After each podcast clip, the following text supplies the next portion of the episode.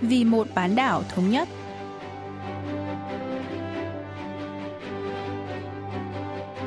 Mỹ Linh xin kính chào quý vị và các bạn.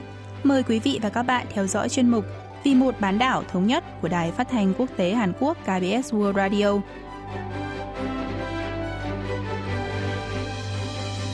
Trong phần 1, diễn biến quan hệ liên triều, chúng ta sẽ nghe chi tiết về chính sách đối ngoại của chính phủ ông Joe Biden và những ảnh hưởng đến bán đảo Hàn Quốc. Ở phần tiếp theo, cận cảnh Bắc Triều Tiên, mời các bạn tìm hiểu về chính sách thần tượng hóa lãnh đạo của miền Bắc.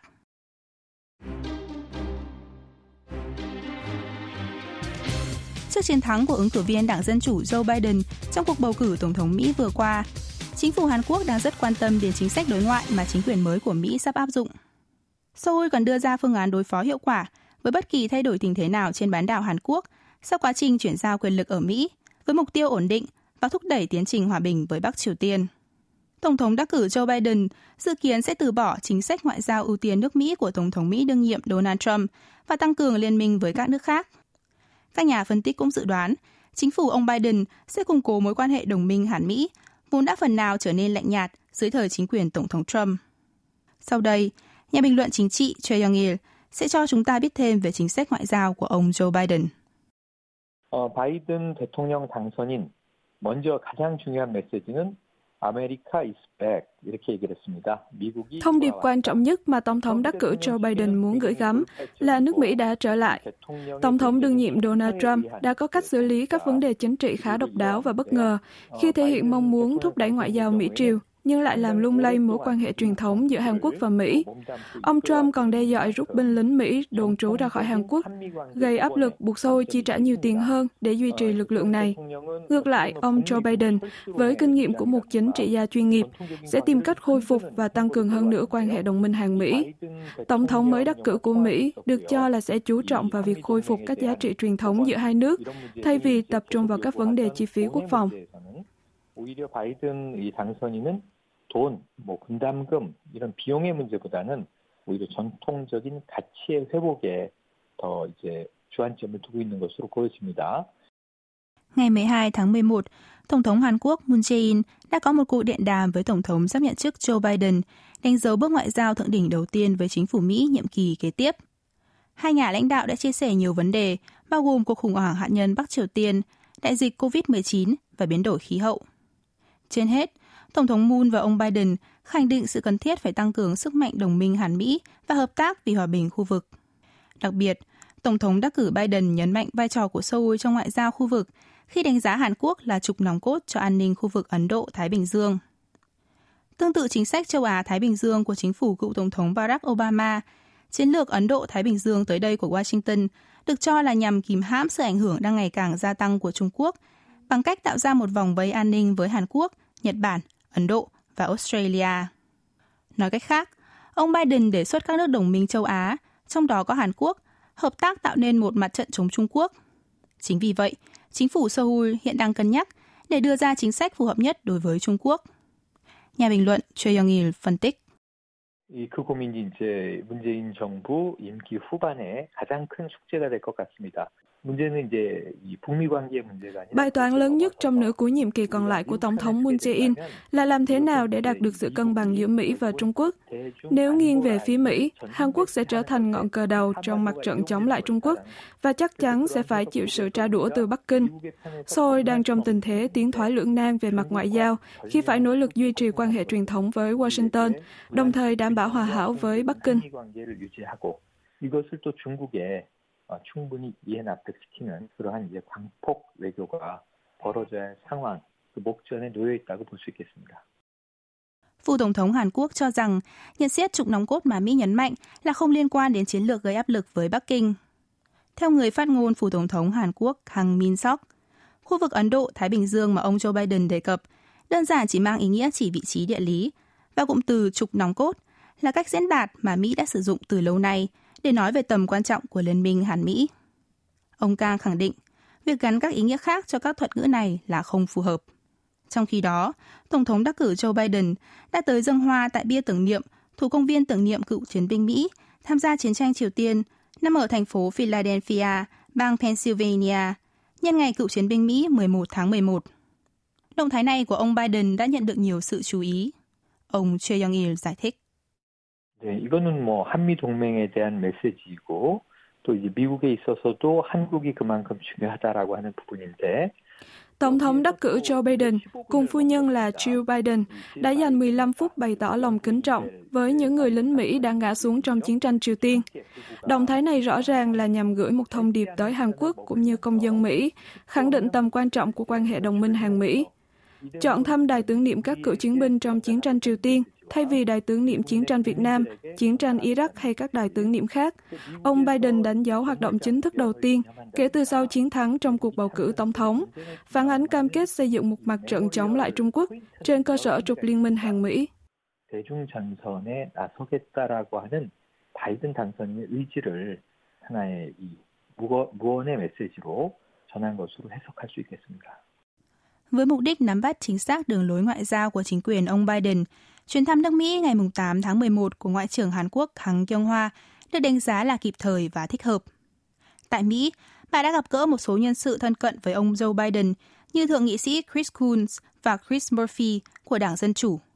Nhấn mạnh sự cần thiết phải ưu tiên giải quyết vấn đề hạt nhân Bắc Triều Tiên tới chính quyền mới của Mỹ. Ngoài ra, các nghị sĩ thuộc nhóm chuyên trách về bán đảo Hàn Quốc của Đảng cầm quyền Dân Chủ đồng hành, đứng đầu là ông Sung Yong Kil, đã lên đường đến Mỹ vào ngày 15 tháng 11 để gặp một số nhân vật chính trị chủ chốt của nước này. Trong cuộc gặp với các nghị sĩ Hàn Quốc, ứng cử viên Chủ tịch Ủy ban Ngoại giao Hạ viện Mỹ Brad Sherman cho biết chính phủ ông Biden có thể sẽ thực hiện các biện pháp để nhanh quá trình phi hạt nhân hóa Bắc Triều Tiên vào mùa xuân tới, sau khi đã đi vào hoạt động ổn định. Ông Sherman nhấn mạnh đến tầm quan trọng của việc ngăn chặn các hành động khiêu khích từ miền Bắc trong giai đoạn chuyển giao quyền lãnh đạo ở Mỹ. Trước lo ngại về khả năng Bình Nhưỡng thực hiện các hành động khiêu khích quân sự, các chuyên gia cho rằng tình hình ngoại giao trong khu vực có thể biến động khó lường, tùy thuộc vào hướng đi của Bắc Triều Tiên. Nhà bình luận chính trị Choi Young-il cho biết. 북한이 상당히 신중하게 관망을 하다가 이 미국의 제스처에 따라서 거기에 이제 Kịch bản lý tưởng là Bắc Triều Tiên sẽ cẩn thận xem xét các chính sách của Mỹ và đồng ý tham gia đối thoại sau các động thái qua lại giữa hai bên. Trong tình huống xấu nhất, miền Bắc có thể tấn công trước bằng cách khiêu khích quân sự, vốn là phương án Bình Nhưỡng thường sử dụng. Với giới ngoại giao Mỹ tin rằng, chính quyền ông Biden sẽ đưa ra định hướng cho chính sách với Bắc Triều Tiên sau khi theo dõi động thái của nước này trong giai đoạn Washington chuyển giao quyền lực. Đây là lý do tại sao ông Brett Sherman mạnh mẽ cảnh báo miền Bắc nên kiềm chế mọi hành động khiêu khích trong giai đoạn nhạy cảm này. Dư luận đang hướng sự chú ý xem Chủ tịch Ủy ban Quốc vụ Bắc Triều Tiên Kim Jong-un sẽ gửi thông điệp nào tới Washington trong bài phát biểu nhân dịp năm mới 2021. Bình Nhưỡng cũng đang có kế hoạch tổ chức Đại hội đảng lao động lần thứ 8 vào tháng 1 năm sau, nhằm công bố các kế hoạch và chiến lược quan trọng, bao gồm cả chính sách liên quan tới Mỹ.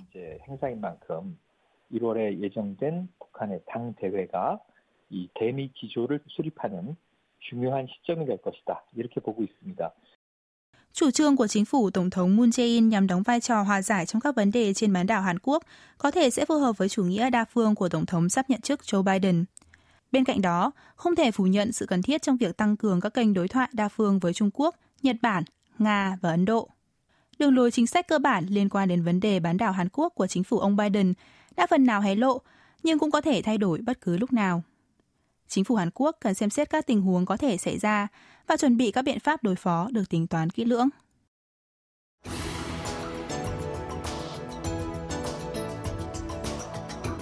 Năm 2021 là tròn 10 năm Chủ tịch Ủy ban Quốc vụ Bắc Triều Tiên Kim Jong-un lên nắm quyền và miền Bắc có vẻ đang cố gắng củng cố sự sùng bái của người dân đối với nhà lãnh đạo Kim. Ngày 23 tháng 10, báo Lao động, cơ quan ngôn luận của Đảng Lao động Bắc Triều Tiên đưa tin cho biết, đoàn sáng tác văn học 15 tháng 4 đã phát hành cuốn tiểu thuyết đầu tiên nêu bật những thành tựu to lớn của Chủ tịch Kim Jong-un mang tên Phục Hưng. Hôm nay, chúng ta sẽ cùng tiến sĩ Bung Yong-sik đến từ Viện Nghiên cứu Thống nhất Trường Đại học Yonsei tìm hiểu về chính sách mà chính phủ Bắc Triều Tiên áp dụng nhằm thần tượng hóa các nhà lãnh đạo. 소설 부흥은 국가 부흥의 무진 막강한 힘은 인재 자원에 있으며 온 사회의 교육 theo báo Lao động miền Bắc, cuốn tiểu thuyết Phục Hưng cho thấy sức mạnh của sự chứng hưng quốc gia nằm ở nguồn nhân lực cùng sự coi trọng và không ngừng phát triển giáo dục để đáp ứng nhu cầu của thế kỷ mới. Trong đó, Chủ tịch Kim Jong-un được mô tả là một nhà lãnh đạo vĩ đại, không tiếc công sức hỗ trợ và bồi dưỡng nhân tài ngành giáo dục, những người đã cống hiến cả cuộc đời để đào tạo thế hệ tương lai. Đoàn sáng tác văn học 15 tháng 4 là một tổ chức sáng tác văn học được thành lập vào năm 1967, chuyên về văn học cải cách, tập trung vào thành tựu của các nhà lãnh đạo Bắc Triều Tiên như Kim Nhật Thành và Kim Jong-il. Trước cuốn tiểu thuyết Phục Hưng, đơn vị này đã phát hành loạt sách Lịch sử bất diệt và Nhà lãnh đạo bất diệt, lần lượt mô tả cuộc đời của hai cố chủ tịch Kim Nhật Thành và Kim Jong-il. 불멸의 역사 그리고 김정일 국방위원장을 주제로 한 총서 불멸의 향도도 발간했습니다. Sau khi xuất bản cuốn tiểu thuyết đầu tiên về nhà lãnh đạo Kim Jong-un, Bình Nhưỡng có thể sẽ tiếp tục phát hành chân dung, huy hiệu và tiền giấy in hình ông Kim. Mặc dù chân dung của hai cố lãnh đạo Kim Nhật Thành và Kim Jong-il thường xuyên xuất hiện cạnh nhau trên các phương tiện truyền thông Bắc Triều Tiên, chân dung của Chủ tịch Kim Jong-un hiếm khi được treo tại các cơ quan nhà nước hoặc nhà riêng của người dân. Khi Chủ tịch Hội đồng Nhà nước Cuba Miguel Díaz-Canel Bermudez thăm Bình Nhưỡng vào năm 2018. Những bức chân dung khổng lồ của hai nhà lãnh đạo Kim Jong-un và Diaz-Canel đã được trưng bày tại nhà ga của sân bay quốc tế Sunan ở thủ đô Bình Nhưỡng. Đây cũng là lần đầu tiên chân dung của Chủ tịch Kim được công bố trước công chúng. Tiến sĩ Bong Yong-sik cho biết thêm. 뭐 여러 가지로 추측을 해볼 수 있습니다. 근데 아무래도 김정은 위원장은 이제 젊은 Có vẻ nhà lãnh đạo trẻ tuổi Kim Jong-un hy vọng nhận được sự ngưỡng mộ thực sự từ người dân, thay vì áp dụng chủ nghĩa thần bí hoặc tự đề cao mình là một nhà lãnh đạo hoàn hảo. Tôi nghĩ ông Kim đã thay đổi cách điều hành đất nước và quảng bá hình ảnh của mình sao cho phù hợp với những thay đổi về dân số và xã hội ở Bắc Triều Tiên. Có thể Chủ tịch Kim Jong-un cho rằng chính sách thần tượng hóa nhân cách sẽ không mang lại hiệu quả trong xã hội Bắc Triều Tiên, vốn đã thay đổi rất nhiều so với thời đại của những người tiền nhiệm. 그 선대에 비하면 좀 약한 것이 아닌가 이런 지적도 나오고 있습니다. Dưới thời hai cố chủ tịch Kim Nhật Thành và Kim Jong Il, Bắc Triều Tiên đã tiến hành thần tượng hóa nhân cách các nhà lãnh đạo một cách rõ ràng và có hệ thống. Họ được mô tả là những người có sức mạnh siêu nhiên và được ca ngợi qua các bài thơ, bài văn trong sách giáo khoa quốc ngữ và tiếng Anh, cũng như các bài hát trong sách âm nhạc. Được thấm nhuần tư tưởng này ngay từ khi còn nhỏ, nhiều người dân Bắc Triều Tiên thực sự tôn thờ và sùng bái các nhà lãnh đạo của họ. Ở miền Bắc cũng có một số hướng dẫn liên quan đến nhà lãnh đạo tối cao mà người dân phải tuân theo. Ông Bong Young-sik phân tích. 예를 들면 집에 불이 나면은 뭐 개인 재산 금은 보화보다도 지도자의 사진을 먼저 챙겨서 탈출해야 되죠. Ví dụ khi bị cháy nhà, người dân phải bảo vệ ảnh chân dung của nhà lãnh đạo trước những đồ vật có giá trị khác. Mặc dù có thể bị thương hoặc thậm chí phải bỏ mạng, họ vẫn phải liều mình bảo vệ ảnh của lãnh đạo, nếu không sẽ bị trừng phạt hoặc bị xử tử trong trường hợp xấu nhất. Nếu một người tình cờ chụp ảnh tượng của Chủ tịch Kim Nhật Thành hoặc Kim Jong-il, người đó phải cực kỳ cẩn thận, không được để một phần nhỏ của bức tượng, dù chỉ là một mm bị cắt ra. Khi viết tên các nhà lãnh đạo, người dân Bắc Triều Tiên không được xuống dòng mới, vì nếu làm như vậy tên sẽ được viết thành hai dòng. Khi đặt tên con, họ cũng tránh đặt tên trùng hoặc tương tự với tên nhà lãnh đạo, nhằm tránh phạm húy và thể hiện sự tôn trọng tuyệt đối. 지도자에 대한 절대적인 존중과 존경, 체제를 유지하고 있습니다. Bắt đầu với việc xuất bản cuốn tiểu thuyết mới về nhà lãnh đạo Kim Jong-un, Bắc Triều Tiên có thể sẽ thúc đẩy quá trình thần tượng hóa ông Kim một cách công khai và nhanh chóng. Theo đó, miền Bắc có thể sẽ áp dụng cách làm tương tự thời cố chủ tịch Kim Jong-il, như cho phát hành chân dung, huy hiệu và tiền giấy in hình ông. Tiến sĩ Bong Young-sik lý giải. 북한도 코로나 방역 때문에 여러 가지 경제적인 어려움을 겪고 있었는데 그래서 이제 홍수라든지 산사태 피해 지역을 Thiên tai và Covid-19 đã khiến nền kinh tế Bắc Triều Tiên vốn đã khó khăn lại càng khó khăn hơn. Nhà lãnh đạo Kim Jong-un đã đến thăm các khu vực bị lũ lụt và sạt lở đất để an ủi người dân địa phương và hướng dẫn các quan chức thực hiện công tác khắc phục nhanh chóng. Có vẻ ông Kim thích tự mình tiếp cận người dân hơn là củng cố sự thần tượng hóa bản thân. Trong cuộc duyệt binh kỷ niệm 75 năm ngày thành lập Đảng Lao động Bắc Triều Tiên mùng 10 tháng 10, Chủ tịch Kim Jong-un đã xin lỗi người dân và thậm chí rơi nước mắt, một điều chưa từng thấy ở cha và ông nội ông. Nhiều nhà phân tích đồng tình rằng nhà lãnh đạo Kim đã thẳng thắn thể hiện khía cạnh con người của mình khi thể hiện sự xúc động, thương cảm cho những người dân đang gặp khó khăn về kinh tế và thất vọng vì không cải thiện được sinh kế cho họ. 어, 우상화의 목적이 정책 선전 차원을 넘어서 신격화 단계에 있다는 점에는 어, 북한 전문가들도 동의하고 있습니다. Nhưng điều đó không có nghĩa là Bình Nhưỡng từ bỏ mục đích thần tượng hóa nhà lãnh đạo. Các nhà phân tích tin rằng sự sùng bái tại miền Bắc đã vượt qua mức độ chính sách và tiến vào giai đoạn ca ngợi lãnh đạo. Bắc Triều Tiên thần tượng hóa mạnh mẽ gia tộc họ Kim trong suốt 70 năm qua. Kết quả là, miền Bắc có số lượng tượng các nhà lãnh đạo và các biểu tượng sùng bái lãnh đạo nhiều nhất thế giới. Bình Nhưỡng đã hợp pháp hóa chế độ độc tài và quyền lực tuyệt đối của cố chủ tịch Kim Nhật Thành bằng cách miêu tả ông như một anh hùng cách mạng chống Nhật Bản. Bắt đầu từ những năm 1980, Bắc Triều Tiên đã thúc đẩy sự sùng bái nhân cách đối với ông Kim Jong-il nhằm chuẩn bị cho sự chuyển giao quyền lực cha truyền con nối. Một động thái tương tự cũng đang được tiến hành đối với nhà lãnh đạo hiện tại Kim Jong-un. Tuy nhiên, liệu chiến lược tôn sùng ba đời nhà họ Kim có còn hiệu quả hay không? Tiến sĩ Bong Yong-sik cho biết. 아무래도 점점 줄어들지 않을까 이렇게 생각합니다. 아, 북한도 지금 거의 500만 Hiệu quả của chính sách tôn sùng nhà lãnh đạo có thể sẽ giảm đi. Ở Bắc Triều Tiên, hơn 5 triệu người sử dụng điện thoại di động và hầu như khó có thể chặn thông tin từ bên ngoài. Trên thực tế, thế hệ trẻ luôn hoài nghi về sự thần tượng hóa các nhà lãnh đạo. Theo một người đào tẩu miền Bắc tên Park Yeon-mi, sinh năm 1993, ở huyện Hesan, tỉnh Ryanggang, cô và bạn bè chỉ đơn giản làm những gì được yêu cầu khi còn ở Bắc Triều Tiên, chứ không thực sự trung thành với chế độ. Cô cho biết, những người hát những bài ca ngợi chế độ, thậm chí còn bị cười nhạo và tẩy chay. Dù xã hội miền Bắc có khép kín đến đâu, thời thế cũng đã thay đổi. Chính sách thần tượng hóa có thể đã thành công dưới thời hai cố lãnh đạo Kim Nhật Thành và Kim Jong-il, nhưng mọi thứ đã khác dưới thế hệ lãnh đạo thứ ba. Trong nỗ lực thần tượng hóa lãnh đạo, Bình Nhưỡng từng tuyên bố Chủ tịch Kim Jong-un có thể lái ô tô khi mới 3 tuổi, nhưng ít ai có thể tin điều đó. 이제 우상화 작업 차원에서는 이야기하고 있는데 그걸 뭐 믿을 수 있는 사람이 그렇게 많지는 않겠죠.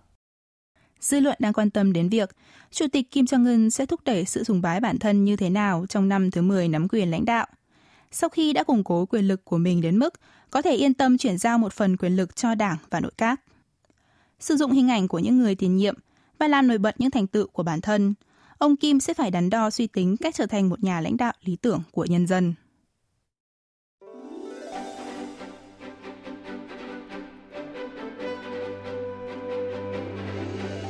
Quý vị và các bạn vừa lắng nghe chuyên mục Vì một bán đảo thống nhất của Đài Phát thanh Quốc tế Hàn Quốc KBS World Radio.